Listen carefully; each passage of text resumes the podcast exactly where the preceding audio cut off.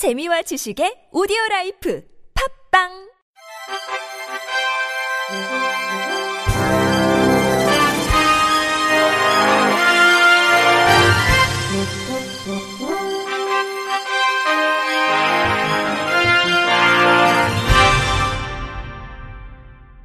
청취자 여러분 안녕하십니까? 6월 22일 목요일 KBS 뉴스입니다.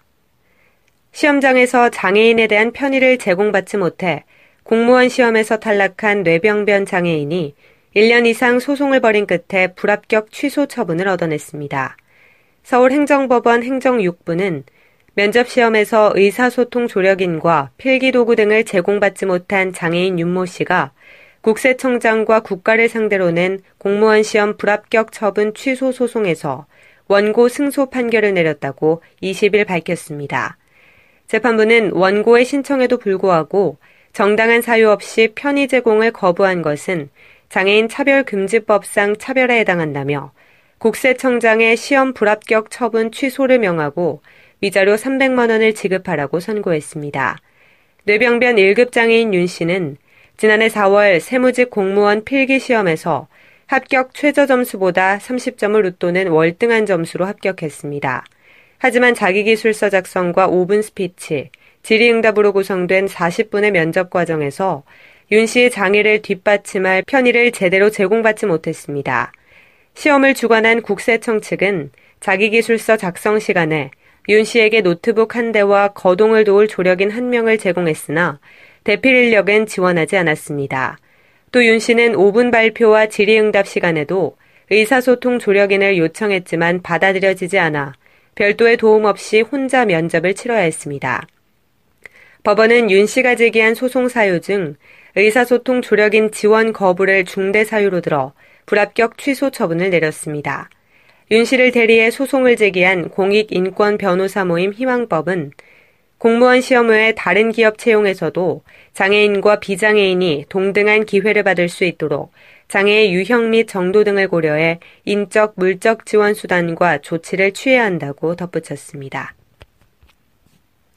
저상버스를 이용하는 장애인 등 교통약자들이 스마트폰 애플리케이션으로 버스를 예약해 탈 수 있게 됩니다.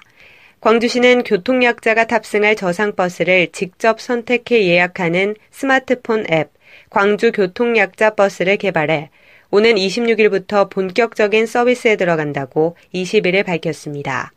광주교통약자 버스는 저상버스를 이용하는 교통약자가 앱을 실행해 운행 중인 해당 노선의 차량을 선택하면 예약한 내용이 버스 기사에게 실시간으로 전달됩니다. 운행 중인 차량의 버스 기사는 운전자 단말기를 통해 예약 내용을 확인하고 정류장에 탑승자가 있음을 사전 인지한 후 정류장에 진입하게 됩니다.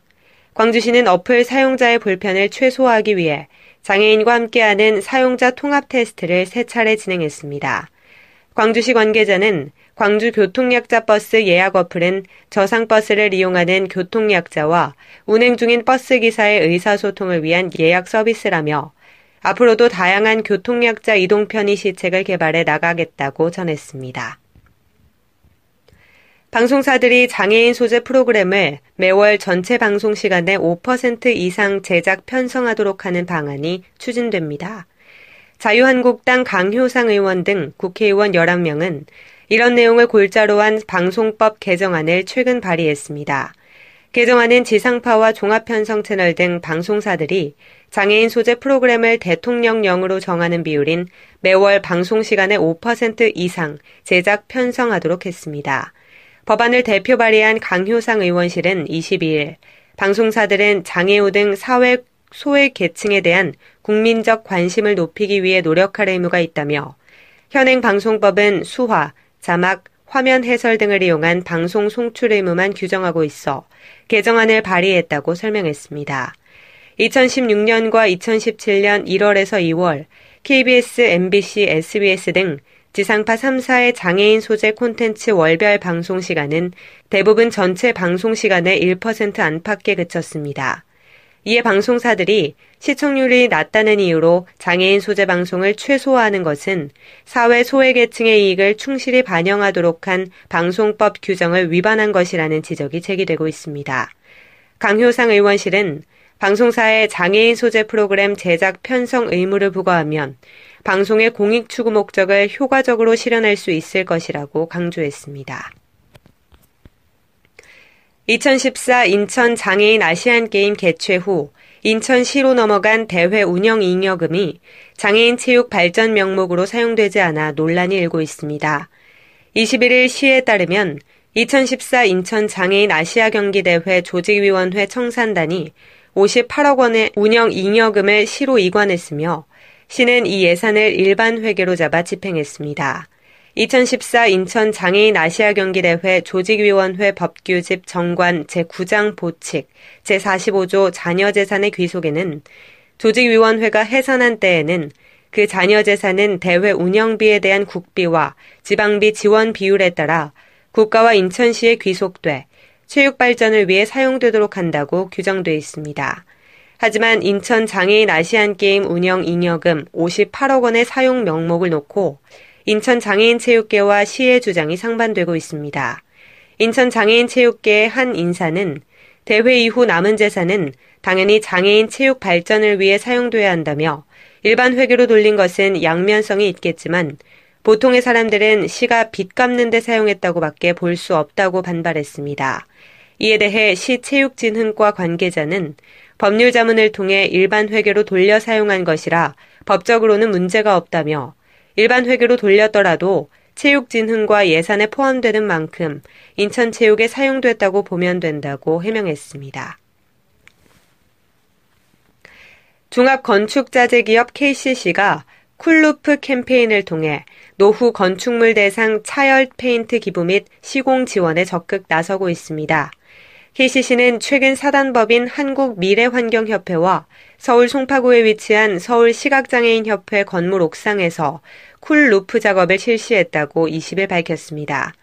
cool roof는 건물의 지붕에 밝은 색의 차열 페인트를 도색함으로써 지붕을 시원하게 만들어주는 것을 말합니다. KCC가 이번에 지원한 제품은 고기능성 차열 페인트 스포탄상도이며 태양광 적외선을 큰 폭으로 반사시켜 지붕이 직접 받는 열기 축적을 줄여줍니다. 건물 내부로의 열 전달을 막아줌으로써 냉방비 절감에 효과적인 제품입니다. KCC 관계자는 지난 3월 서울 방배동과 5월 울산의 노인 복지시설 쿨루프에 참여하는 등 지역사회 공동시설 및 소외계층 시설 개선에 힘쓰고 있다며 KCC만이 할 수 있는 다양한 사회공헌 활동을 지속해 나갈 것이라고 말했습니다. 밀양시 장애인복지관이 새롭게 건립됩니다. 21일 밀양시에 따르면 장애인복지관은 건축 연면적 2,395제곱미터의 지상 4층 규모로 지난해 12월 착공해 올해 12월 준공할 예정입니다. 복지관 1층은 치료실과 다목적 강당, 2층은 사무실과 상담실, 자원봉사 대기실, 주간 보호시설, 3층은 도서관, 프로그램실, 4층은 식당과 체력단련실 등이 들어섭니다.